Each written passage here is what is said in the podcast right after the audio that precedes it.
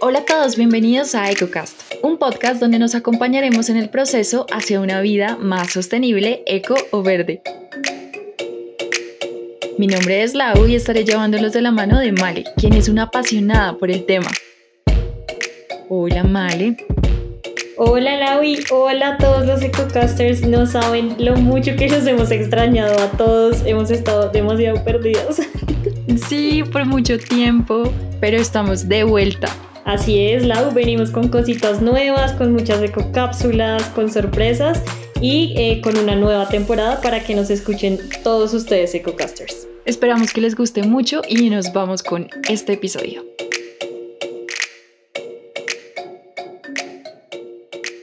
En esta ocasión les traemos a un invitado muy especial. Es el creador de un sistema de prensado de residuos que no deja olor ni contamina el suelo y el aire, y que además genera comunidad. Suena como magia, ¿no les parece, EcoCasters?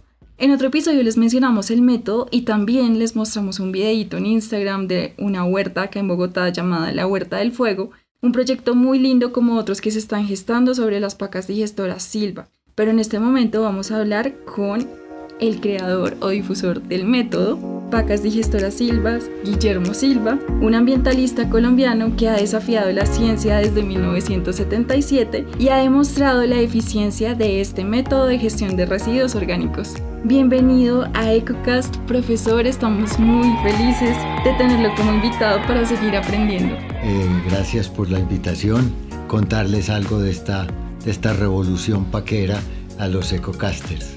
Así es, ahora somos muchos los paqueros que nos hemos unido a este movimiento, que no sé por qué nos ha atrapado. Pero entonces para contarle un poco más a los ecocasters, empecemos por el comienzo. ¿Qué es una paca digestora desde sus palabras?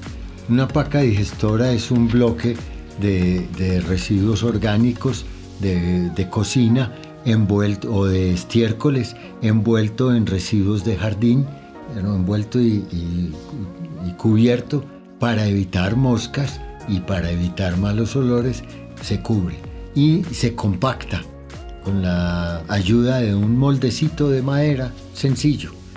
Entonces esto nos permite reducir el oxígeno y el agua dentro del material que son factores de pudrición. Materia orgánica con agua y, y aire se pudre. En cambio, materia orgánica con poco aire y poca agua se fermenta y la fermentación es una descomposición sana descubierta por la humanidad hace 10.000 años y usada ampliamente en la tecnología de alimentos. Se produce vino, cerveza, pan, eh, jamón, encurtidos, cantidad de alimentos saludables. Eh, es muy raro que, la tecnología de residuos eh, no conozca o no quiera ver las, las potencialidades que tiene la, fermentación alcohólica y, acética del manejo de residuos y, y, diga, pregone, que es, la, fermentación la que produce los malos olores.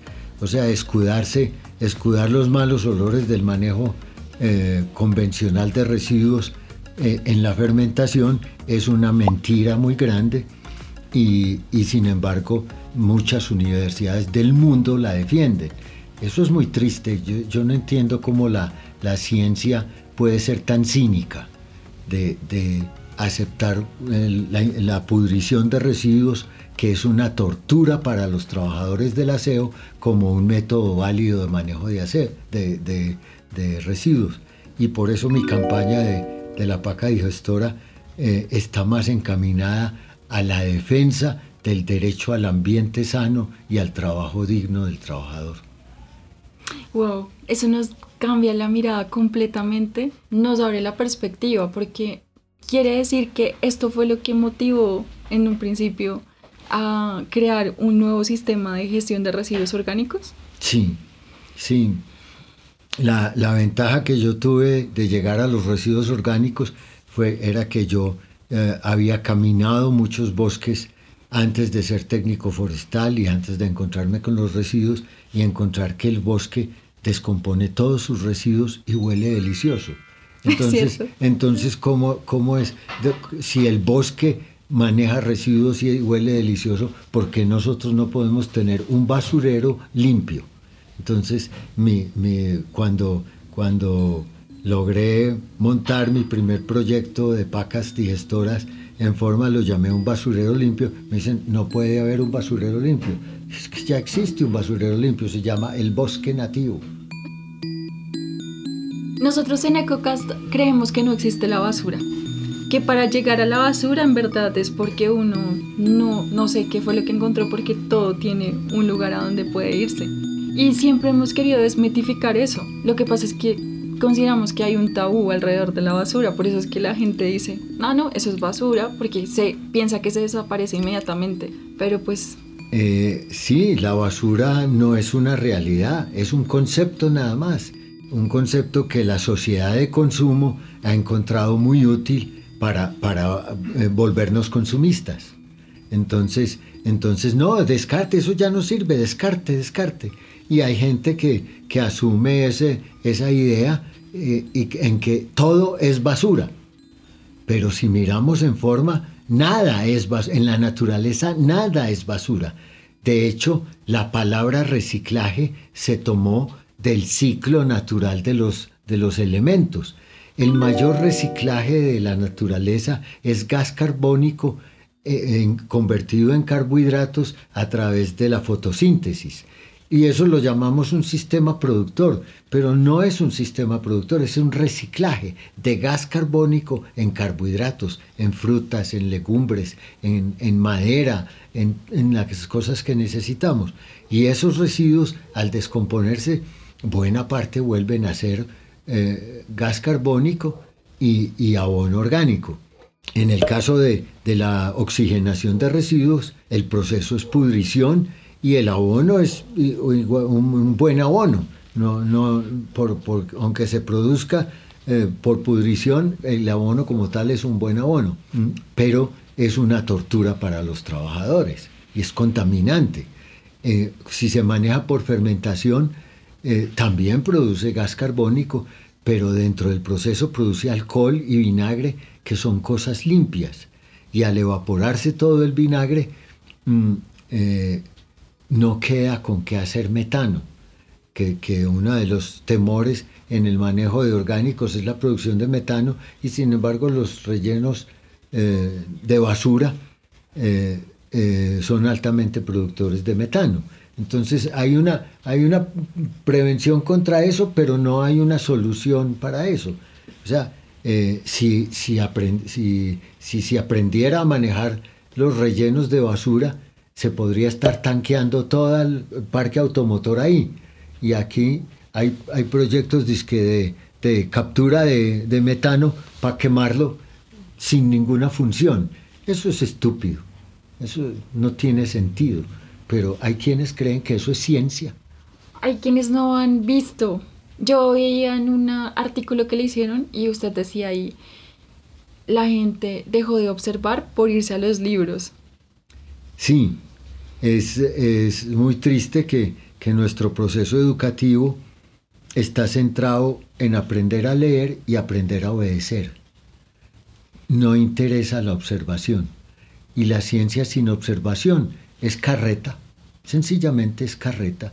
Entonces, este, en las universidades tenemos muy buenos lectores de libros y se ha vuelto una obligación que si, que si hay un artículo científico tiene que tener un montón de, citas de, supuestos em, científicos, pero muchos de esos supuestos científicos han dicho tonterías, como que los residuos orgánicos necesitan oxígeno para, para eh, reciclarse. Eso es mentira. En la PACA estamos, ¿cómo controlamos la, oxigenación? Reduciendo, por, compactamos los residuos para reducir el espacio, eh, el, espacio entre los residuos a un espacio capilar, o sea, del grueso de un pelo, y el espacio capilar tiene una, una capacidad enorme de almacenar pequeñas cantidades de agua. Al almacenar pequeñas cantidades de agua, genera un sello hermético que permite un, ambiente anaerobio dentro de la paca digestora, en vez de un ambiente pudridor dentro de unos residuos oxigenados. Nos dicen que vamos a, a, llenar el mundo de pacas si acaso eh, encontramos suficientes seguidores, pero lo estamos llenando de basura. Los desechos y residuos orgánicos que podemos meter en una paca son 500 kilos en un metro cúbico, es la paca máxima. Esos, esos, esos 500 kilos apilados sin compactación ocupan 5 metros cuadrados y, y prensados con, tractores como se hace en, en, los rellenos, la compactación no llega a 300 kilos por, por, por tonelada. Nosotros estamos eh, por metro cúbico. Nosotros estamos alcanzando con, con prensado artesanal 500 kilos de residuos por metro cúbico. O sea, estamos prensando más que con máquinas. Sí, estamos haciendo mucho más, volviendo a métodos tradicionales y antiguos. Y la academia tiene un desprecio por los, por los procesos artesanales, por la creencia de que, de que la mecanización es la respuesta em, civilizada.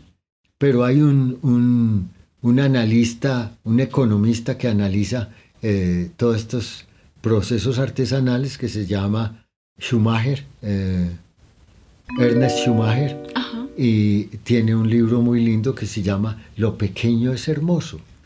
Entonces la paca está dentro de esas ondas, es una cosa pequeña pero es hermosa y es una solución saludable, limpia, eh, puede ser decorativa, mm, es, es, un juguete también.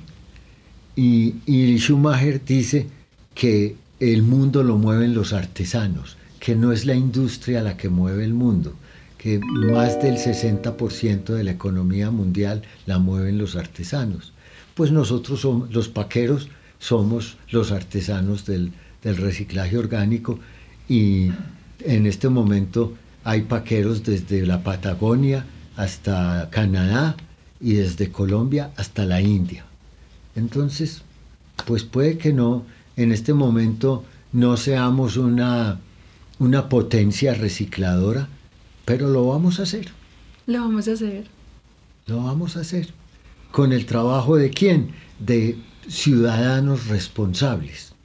No es, no es con el público en general, no es, eh, ojalá algún día las autoridades se, unan al proceso, sería interesante. Hasta ahora eh, las autoridades no le han prestado atención a la propuesta, no la ven válida, no, no tenemos, eh, algunos estudiantes han hecho algunas investigaciones importantes, pero todavía no se les da mayor crédito.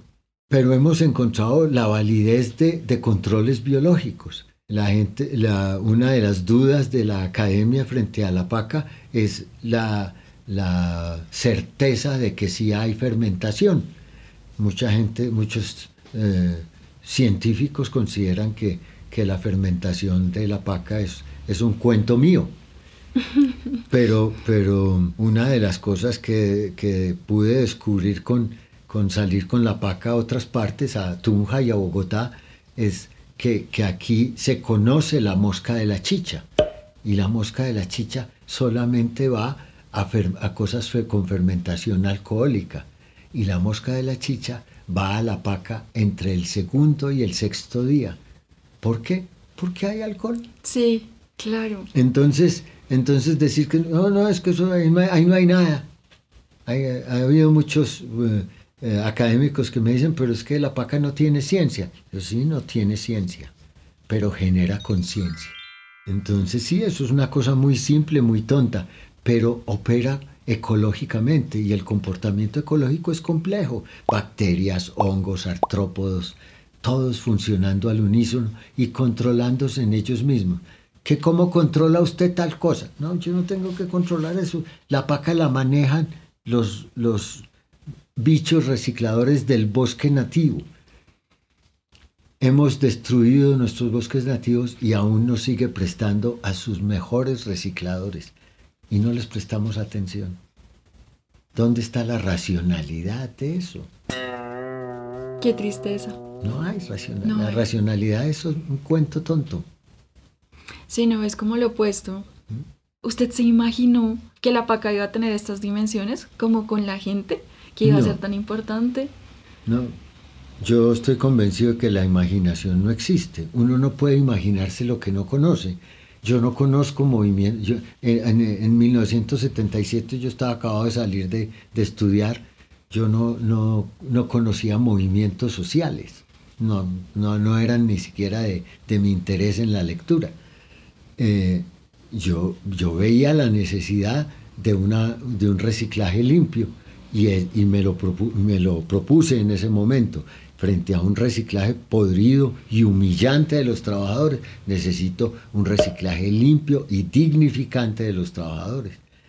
Y, y eso se ha cumplido con, con- con la transformación de un basurero del municipio de Argelia en Antioquia. Los trabajadores trabajando volteo de residuos y, chupándose la hediondez en el cuerpo que produce ese volteo de residuos y la, y la humillación de sus familias que los echaban de la casa por, por oler mal, vieron un, un hermoso eh, programa que nos eh, eh, grabó Telemedellín en Medellín y, le, y fueron a contarle a su jefe, hombre, hay otra manera de manejar residuos. Eh, eh, ellos no entendieron de una vez el cuento de la paca, sino hacen ahí un, prensan ahí unos bloques y, y eso, y eso no huele mal. Pero, pero ¿qué se necesita para que un jefe eh, de- eh, acepte una, una sugerencia de, de los trabajadores? Se necesita un jefe con dignidad, con, con ética en su trabajo. Y eso tiene el, el jefe de, de- residuos de Argelia, Antioquia. Se me escapa ahora el nombre. Un muchacho Sánchez, no me, acuerdo el nombre. Eh, Es un muchacho preocupado por sus trabajadores. Entonces se puso a averiguar sobre la paca y la adoptó. Curiosamente, mientras él, eh, eh, ahí es el cuento de la, de la sinergia del, universo. Mientras él estaba mm, mm, indagando por la paca, un muchacho de ese pueblo estaba haciendo pacas con nosotros en Medellín y apenas le cogió el, el ti- el tiro a la paca, dijo, yo me tengo que ir para mi pueblo a enseñar esto. Y se fue allá ¿eh? y se encontró a este eh, señor Sánchez eh, y- y le capacitó los trabajadores y empezaron a funcionar y, cuando fuimos a, a ver la propuesta, eh, me dice el, el jefe, el, ingeniero Sánchez, aquí cambiamos gallinazos por mariposas y el, y, el, y el relleno de basura era una cosa limpia, absolutamente limpia.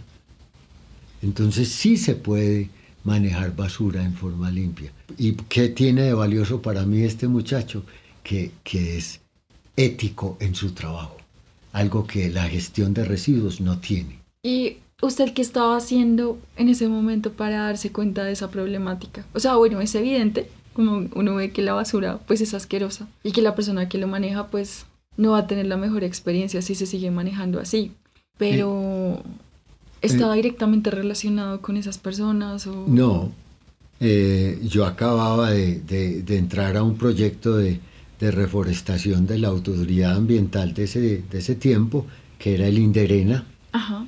y, y entonces estábamos promoviendo reforestación con los campesinos del oriente antioqueño y, y pues teníamos que estar revisando viveros de, de dónde sacar material para esas reforestaciones. Entonces, eh, pues me encontré ese reciclaje podrido en, en más de un vivero y, más de un campesino también lo, lo estaba realizando porque los técnicos lo promovían. Pero los, los campesinos del oriente antioqueño tenían una propuesta de, de reciclaje limpia, que era amonto- amontonar sus residuos, cubrirlos con hojarasca y, y dejarlos quietos. Eso es, eso es uno de los principios de la paca digestora. Cubra con hojarasca y deje quieto.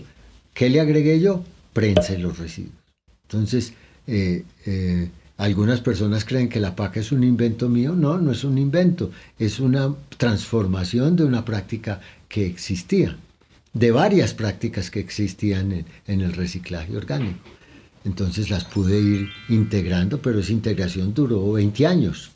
No fue porque mi trabajo era promotor de reforestaciones, no era, no era promotor de reciclaje. Claro. ¿Y en qué momento dijo usted ya la paca está lista para, para funcionar, así como funciona hoy en día?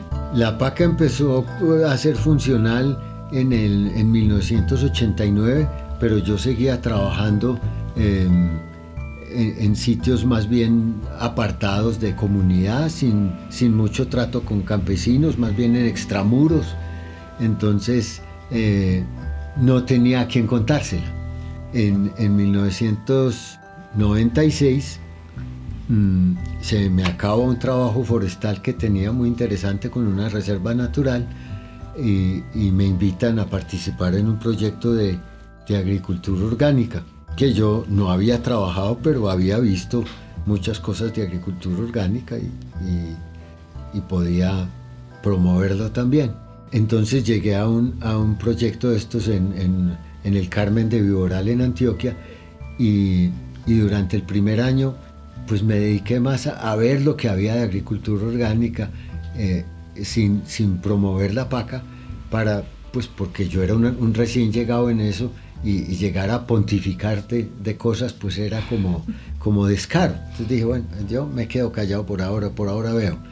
Al segundo año mm, no me renovaron el contrato en, en, el Carmen de Viboral y me invitaron al, municipio de Sonsón. Entonces me fui al municipio de Sonsón y ya, ya sí dije, ya no me, ya no me quedo callado, ya, ya no me quedo callado con el manejo de residuos pero ¿a quién debo contarle este cuento? Entonces me parecía descarado llevárselo a un campesino al que le han promovido el volteo de residuos y decirle yo, eso no es así, esto es la otra propuesta. Entonces dije, tengo que encontrar mm, si hay algún profesional que, trabaje agricultura orgánica, que me encontré una bióloga eh, con una finca, un trabajo muy bonito, pero con unas pilas de abono hediondas. Entonces le dije, ¿no te, ¿no te gustaría conocer una alternativa de reciclaje orgánico que no huela? Me dijo, mi, abono orgánico cumple todos los requisitos de ley. Ah, bueno, listo. Tal vez. ¿Para qué? ¿Para qué? ¿Para qué más la discusión? Entonces, eh, me fui y y empecé a tratar a los otros agricultores agroecólogos que había en, la, en, la, en Sonsón, hasta que encontré un, muchacho bien, bien curioso. Esto es para gente curiosa. Entonces, eh, un día fuimos a la Plaza de Mercado y veo yo que, que la basura de la Plaza de Mercado de Sonsón es muy bien seleccionada. Entonces le digo, ¿y usted no ha pensado en llevarse algo de esto para la finca? ¿Sí se justifica llevar todo esto para la finca? seguro que sí. Se llevó una volqueta y nos pusimos a, prensar residuos. No había desarrollado el cajón. No. No. ¿Cómo lo prensaron entonces? Sencillamente regando en el suelo la, basura de, de Plaza Mercado, cubriéndola con residuos. En ese caso no eran residuos de jardín, era monte, rastrojo, cubrir con rastrojo y píselo, píselo, y otra tanda, y otra tanda, y otra tanda, hasta tener una, una casi era como una era alta, no era, no era, una pilita. Y estuvimos todo el día en eso, y con eso tuvimos ya una, algo que mostrar. Se lo mostramos a los técnicos, y los técnicos nos censuraron, no, eso no se puede promover. Eh, eh, tenemos que cumplir con la norma del Incontec, de no sé qué, listo, sigamos con la podredumbre. Entonces se terminó esa palomita en la agricultura de promotor de agricultura orgánica, tampoco no, me, prolongaron el contrato y seguí yo promoviendo eso con, con la gente que me encontrara, con, con cualquier proyecto que, cualquier salida de fincas que yo tenía, que le contaba el cuento a alguien hasta que alguien eh, dejara ensayarlo. Pasé como cuatro años antes de que alguien me prestara atención para eso y me invitan a un proyecto en que tenían un montón de pilas quemándose de residuos orgánicos pilas grandes quemándose y que si yo les podía ayudar a eso, y dije, "Mm, esto está cuesta arriba, pues porque yo lo que tenía hasta ese momento era la experiencia de prensar residuos, pero pocas cantidades. La mayor cantidad ha sido una volquetada. Esto eran pilas de 3, 4 y 5 volquetadas. Entonces dije, no, dejen, déjenme tiempo. Y entonces me puse a buscar, necesito una prensa. ¿Qué prensa me consigo? Hasta que, reblujando libros, me encontré la, la prensa antigua de las uvas, que es prensar con los pies. Sí. Listo, esto es lo que yo estoy haciendo, solamente que sin, sin, sin, sin envase. Entonces dije, es listo, la prensada de las uvas es una ponchera grande para retener un líquido, la, o para um, um, producir un jugo de, de- de las uvas. Eh, yo no necesito exprimir la basura, necesito es, eh, compactarla y tratar de guardar todos los, los jugos. Entonces se me ocurrió un cajón sin fondo y en esa estamos, en un cajón sin, Sin fondo, fondo. y por eso es que le cabe harto. ¿Puede tener más de tres capas la paca o hasta cuántas capas puede tener de residuos? Eh, pues no son propiamente capas sino nidos. Nidos. Si, si hacemos eh, nidos de 40 kilos de nidos para 40 kilos de desperdicios orgánicos, podemos hacer 6 nidos. Pero mucha gente eh, no tiene ese volumen de residuos. Se puede hacer con 10 kilos, 10, 20 kilos por nido y, y al mes eh, em- emprender otra, aunque no tenga el metro de altura. O sea, Sí. el metro de altura no es un requisito, mm, eh, es un requisito solamente como, como em, volumen máximo para controlar temperatura. La- la- en la paca digestora el control de temperatura no se consigue con volteo, sino con limitar el, el volumen de residuos a un metro cúbico. O sea, es importante que sea siempre un metro cúbico. Menor de un metro cúbico. O un menos. metro cúbico o menor. O menos. Ok. Claro. Y por encima de un metro de altura, pues ya la, la, la paca se tambalea, que ya no es fácil seguir prensando. Entonces tampoco se justifica ge- generar un riesgo de accidente por ganar un poco más de altura. O sea, hay que pensar en todos los, los factores de, de trabajo. En este momento, o bueno, desde antes, desde que se ha empezado a propagar la paca por, pues, por el mundo, por Latinoamérica, bueno, ¿lo han contactado más personas de otros países? Sí, sí. Yo empecé a promover la, la paca en, en Sonsón en el, no- en el 97. Con esas Y personas, con- cuando se dio cuenta del con- prensado. Con, eh, no, pues el prensado, el prensado lo empecé en el 78. Sí, Eh, eh, el, eh, la promoción la empecé en el 97 y el molde lo desarrollé en el 2001. ok. En el 2001. Mm, de ahí tuve un periodo de, promoción difícil, otra vez con, poco movimiento. Y en el 2008, eh, con otros, con otros compañeros forestales, organizamos una serie de talleres ambientales con, para, para ofrecer a colegios. Y, llegamos al Colegio Conquistadores de Medellín, es un colegio rural eh, o campestre que tiene animales, entonces el volumen de residuos orgánicos es grande y, tenían pilas de volteo y a mí se me ocurrió decirle al, pro- proponerle al director que, que, si, que si le interesaba cambiar eso y me dijo, listo, cambiemos eso. No, no, no tuve que explicarle nada. O sea, y él, él estaba aburrido de tener unas pilas de podredumbre. No, no es el cuento de que, no, si no me explica todos los detalles, no le acepto la propuesta. Este, Hemos tenido muchos, muchos eh, candidatos a pacas con, con, esa, con esa testarudez de que es que no me convence la cuestión. Listo, no lo convence, dejémonos de vainas. Entonces el Colegio Conquistadores fue una experiencia muy importante porque fue el- el primer basurero limpio que armamos. Y, ahí se empezó a disparar la, la, la- campaña. Creí que con las autoridades se podía eh, potenciar la campaña Y las autoridades no entienden de esto, a las autoridades no les importa la podredumbre, no les importa torturar gente. Eh, entonces, eh, en el 95, en el 2015, eh, prescindí de, de, seguir buscando las autoridades y me encontré la red de huerteros de Medellín.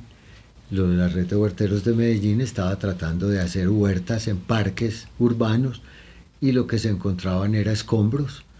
Entonces les mostré la paca y le dije, hacemos pacas, no necesitamos picar escombros, podemos eh, eh, olvidarnos de los escombros y taparlos con pacas. Y empezó a, a, dinamizarse la propuesta, a dinamizarse la propuesta. Eh, también como en el 2015 empecé a recibir a través de Facebook eh, solicitud de información de, de, Argentina, de Uruguay y de México y de España. Y, y en el 2016 vino un profesor mexicano a Medellín, conoció las pacas eh, con, unas niñas, con unas universitarias y las invitó a México y empezaron un proyecto en México. En México ahora hay un proyecto paquero enorme, a lo que los profesores universitarios vieron que, que estas niñas se las llevaron para México. Ay, es que eso, eso merece atención. Entonces les prestaron algo de atención a, estudiantes que estaban haciendo y estudiando pacas. Y ha habido varios estudiantes con unos proyectos de pacas muy interesantes y unas investigaciones valiosas para la promoción, pero que para la academia todavía son poca cosa. ¿Ese cree usted que ha sido el mayor reto pues, de difundir las pacas y gestoras? Que no haya habido apoyo de la academia o de autoridades que soporten el método? La academia cree, las universidades creen que ellos son los, los, los centros de investigación. Deberían ser. todavía no lo son. y, y creer que la investigación por fuera de las universidades no es investigación. No tiene el lenguaje académico. Yo no sé hablar el lenguaje académico, yo soy un gamín. Entonces una propuesta que empieza a, circular y, que no es, académica, sencillamente les molesta. Sí. Les molesta, en vez de, en vez de ver que, tiene, que es un potencial que las universidades podrían potenciar. A esto, a esto la, hay mil eh, investigaciones por hacer alrededor de la paca que, podrían validarla muchísimo más pronto que lo que está, la estamos validando con trabajo popular, pero, pero, pero yo no tengo ningún poder sobre las universidades y no me interesa. Eh, las busqué, los busqué durante, desde el 2008 hasta el, desde el 2008 hasta el 2015, busqué las universidades y vi que no valía la pena seguir. me encontré la red de huerteros de Medellín, ahora la red de huerteros de Bacatá, y, la propuesta está creciendo a pasos agigantados. No necesita de las autoridades. No, se necesita ya. El enano ya se creció. Sí, está creciendo por la gente. La gente se enamora de, conoce el proceso, ve que es sano, ve que es em, promotor de, de comunidad, ve que es educación ambiental participativa, se emociona con esta cuestión, lo adopta y corre la bola, corre el, cuenta, el, cuenta el cuento. Entonces, esto no ha tenido mayor prensa, esto no ha tenido mayor radio. Ha habido unos articulitos de prensa ocasionales. Uno, uno muy exitoso lo escribió una niña, Valeria Zapata, en Medellín, escribió un articulito sobre pacas. A una revista brasileña le gustó el artículo lo, republicó en una revista que se llama Believe Earth. Créale, a la tierra. Y la paca es eso, créale a la tierra. No necesitamos eh, superar a la tierra o reemplazar al planeta Tierra para hacer sus procesos, sino crea la tierra, sabe manejarse, sabe operar. Dejémosla que opere. Y eso es la paca, que la naturaleza opere. Sí. Entonces, eh, esta revista Believers del Brasil circula en todos los idiomas del mundo. Y entonces, la paca cayó en desgracia, eh, caer en los lenguajes de todo el mundo. qué, desgracia. Qué, desgracia. Gracias Believers. Gracias. Y gracias Valeria Zapata. El periódico de Valeria Zapata se llama, el, eh, informativo digital se llama Esfera Viva. Sí. Esfera Viva. Eh, una periodista muy querida de Medellín. Sí. Qué chévere poder contactarla y de pronto ver lo que escribe. Sí. Y, y el año pasado una periodista de Medellín, también de Medellín, se llama Elena Cortés, hizo un, un visitó a Argelia y hizo un artículo sobre Argelia pero le tocó ver ya la declinación del proceso de vacas porque la nueva administración no le presta atención. Qué lástima. ¿Y entonces lo están cambiando por otro proceso? No sé qué está pasando, no sé y ya no me importa. Claro. El que no quiera algo con esto no tiene problema conmigo. yo, no, yo, no, soy fiscal de la propuesta, yo soy promotor de la propuesta, no soy fiscal de la propuesta. No me interesa ser fiscal de la propuesta. Si me invitan a, a, fiscalizar el proceso, a revisarlo, o a corregirlo o a promoverlo, yo voy. Pero ahí no. De ahí a salir a perseguir brujas. No, no me interesa, no, no es mi papel. Claro. Sí, porque es mejor que se adopte por, por gusto, ¿no? Y bueno, ¿qué otro tipo de pacas hay? Solo para hacer una eh, la paca se puede adaptar a muchas eh, alternativas.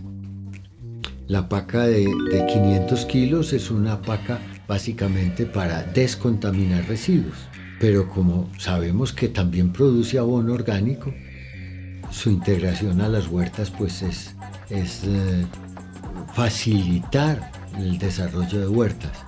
Entonces hemos encontrado que si hacemos una, una paca que en vez de tener un metro de altura tenga 30 o 40 centímetros de altura, podemos hacer una hilera de pacas con la que se puede armar una era de cultivo.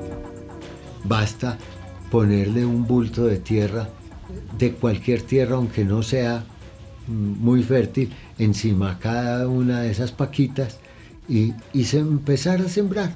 Entonces, nadie puede sembrar eh, en el relleno, en el relleno de basura o en, o en, ningún reciclaje convencional, no se puede sembrar de una vez. En la paca se puede sembrar el primer día de hacer la paca. Inmediatamente. Y, el testimonio de, los paqueros de eh, Ciudadela con subsidios es de que las hortalizas que crecen en pacas son deliciosas que, no hay nada de comparable del sabor de, una hortaliza de, crecida en pacas a una del comercio, una del, supermercado. No sabía nada, en cambio estas son gustosas. eso, es importante. Eso es, eso es sostenibilidad. Sí. Eso es eh, seguridad alimentaria. Eso es mil cosas que, yo no sé.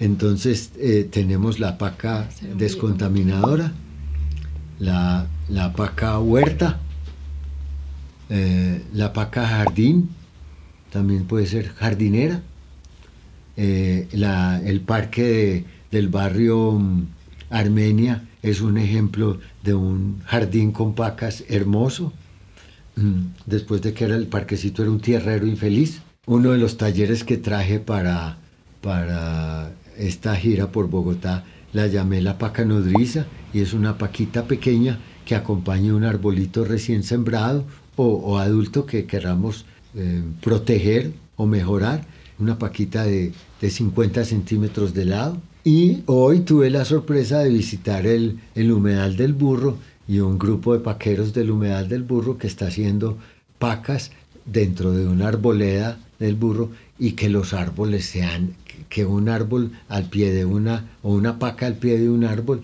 lo hace desarrollar inmediatamente, que eso es evidente que, que, le ayuda. Entonces, esa la llamo la paca nodriza, o sea, yo viniendo a, que con el viento cuento de traer la paca nodriza y ya que otros muchachos la habían descubierto. Entonces, mire, la paca le enseña a todo el que quiera observar.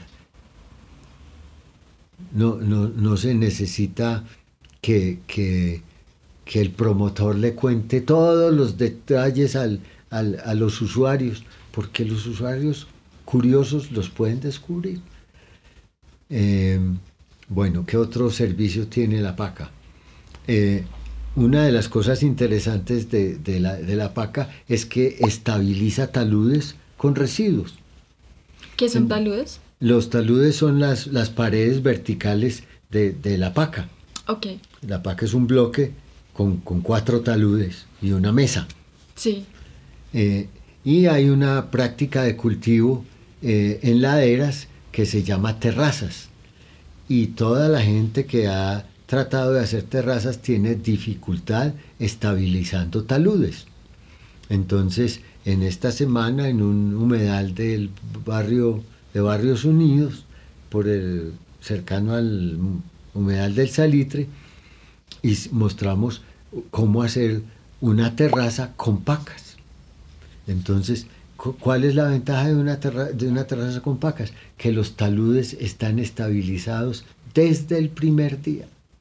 Y no que es que hay que construir para que los taludes se estabilicen en uno o en dos o en tres años. No, estabilicémoslos ya. ¿Por qué? Con los residuos prensados. ¿Cuántas alternativas puede tener la paca?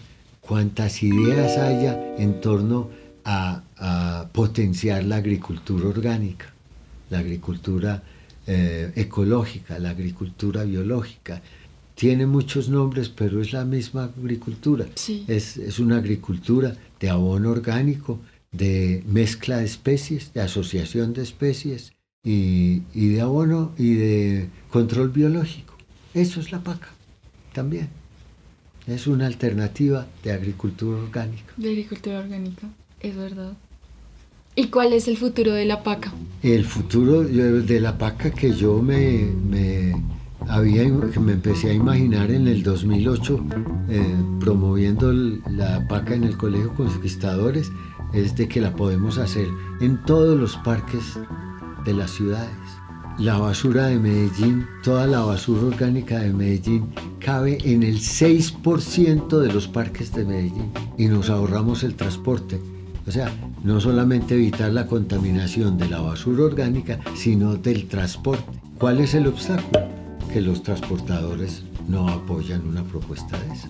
Sí, por ejemplo, esta iniciativa del gobierno de las bolsas verdes para separar los residuos orgánicos. No sé si recuerda, pero pues no se da una continuidad.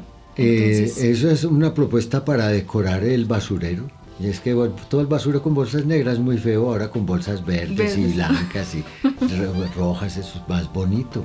Eh, eso es una propuesta tonta. Sí, necesitamos que la gente aprenda a separar orgánicos, pero, pero las ciudades no tienen propuesta para el manejo de orgánicos. Y con las pacas hemos aprendido que las bolsas siguen siendo un sistema pudridor. los mismos residuos echados en una bolsa y otros echados en una canequita.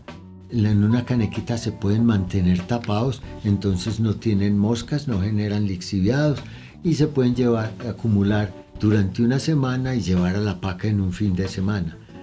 En una paca, en una bolsa, así sea verde, negra o del color que sea, se, se echan ahí y, y, en ocho días de, de acumulación están podridos. También se pueden llevar a la paca pero es más incómodo manejar material podrido que de material fermentado. Entonces la bolsa no, no, soluciona nada.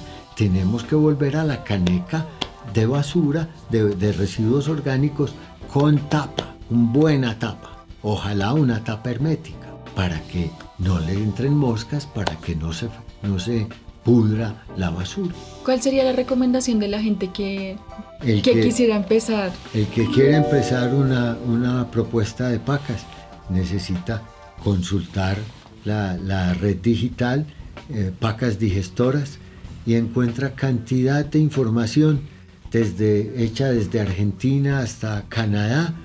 Eh, ya no tienen que consultar mis, mis eh, propuestas que, que, han sido muy poco publicadas. Ya hay, ya hay pacas digestoras eh, en todos los países de América y, gente feliz promoviéndolas.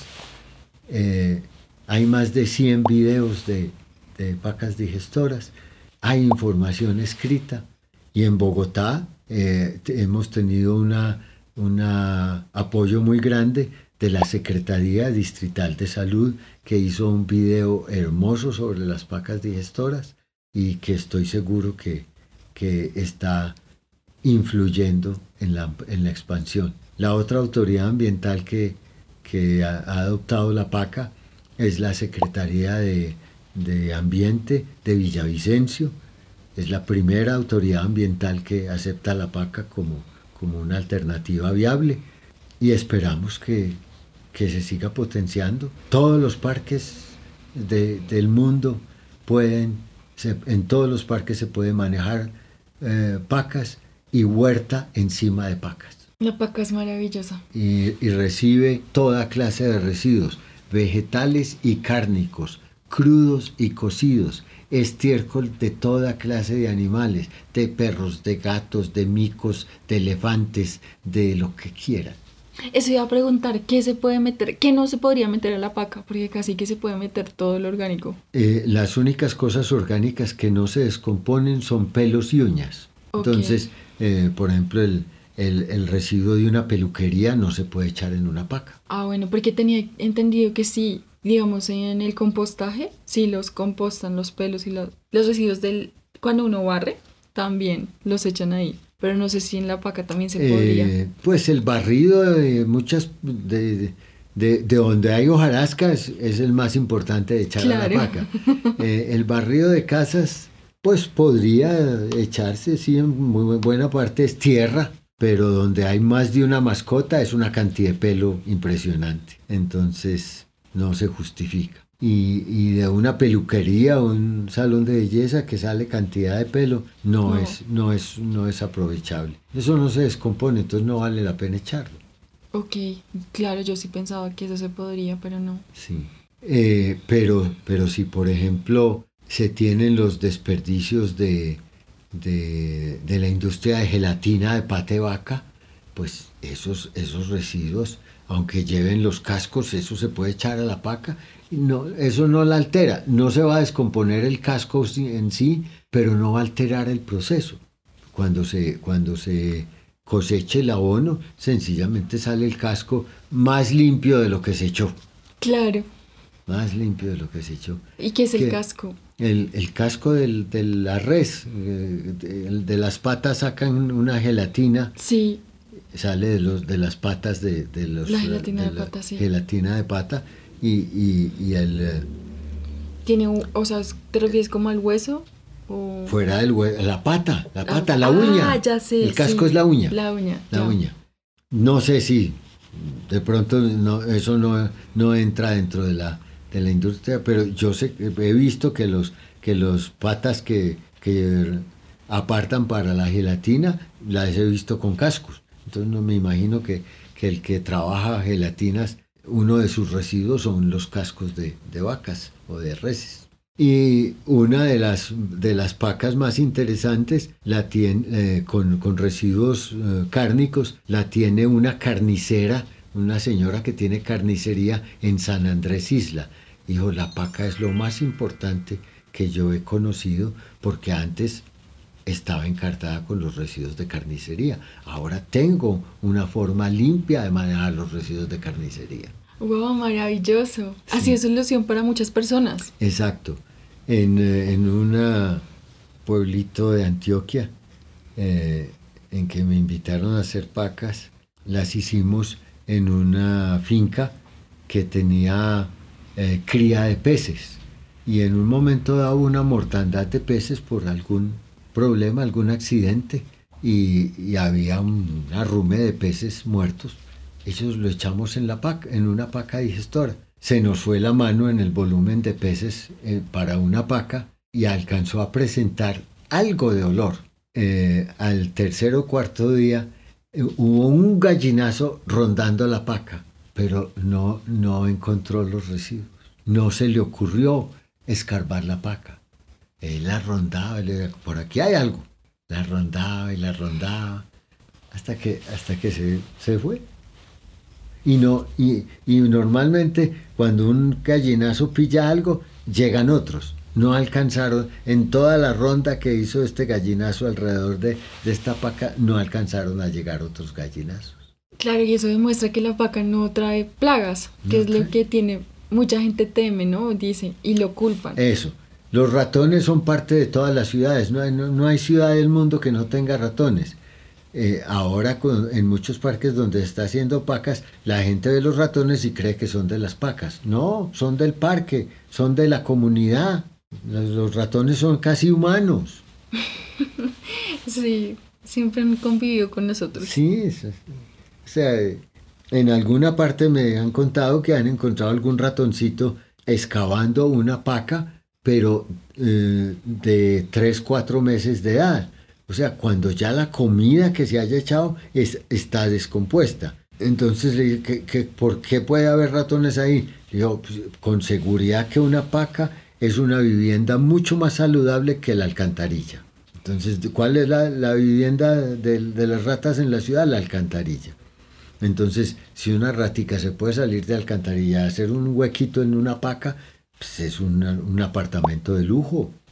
Claro, Pero él no está buscando ahí comida. No está ahí porque haya comida, porque a los cuatro meses ya no hay comida. sí, ya no, ya está casi todo transformado, Mm. prácticamente. Bueno, profesor, muchas gracias por mucho. todo esto que nos compartió. Con esto sería todo. fue Gracias, bastante, fue con mucho gusto.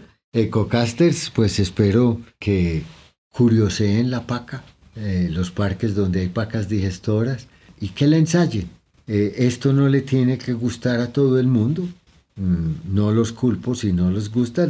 el manejo de residuos ah, eh, ha sido tan desastroso en esta sociedad que, que la gente le tiene mm, desconfianza. Entiendo perfectamente esa desconfianza, pero atrévanse a curiosear una paca digestora para que se den cuenta que es un proceso absolutamente limpio y saludable. Así es, yo lo he experimentado y lo es. Yo no sé cuál sería la recomendación para una persona que vaya, que vaya, no que haga la paca, sino que se atreva. Se atreva a mirarla, eh, después de mirarla puede resolver, tiene la libertad de resolver. No- nadie está obligado a hacer pacas, pero, pero lo curioso es que el proyecto de pacas ha crecido sin tener que pagar un solo promotor y es todo el que hace pacas una, una vez se convierte en promotor. Hay una propuesta, una frase muy linda de Paqueros Bogotá que dice, paquero una vez, paqueros por siempre. Es verdad. Y la otra frase muy importante es, la paca descompone residuos con sanidad y compone comunidades con dignidad. La paca es tremenda.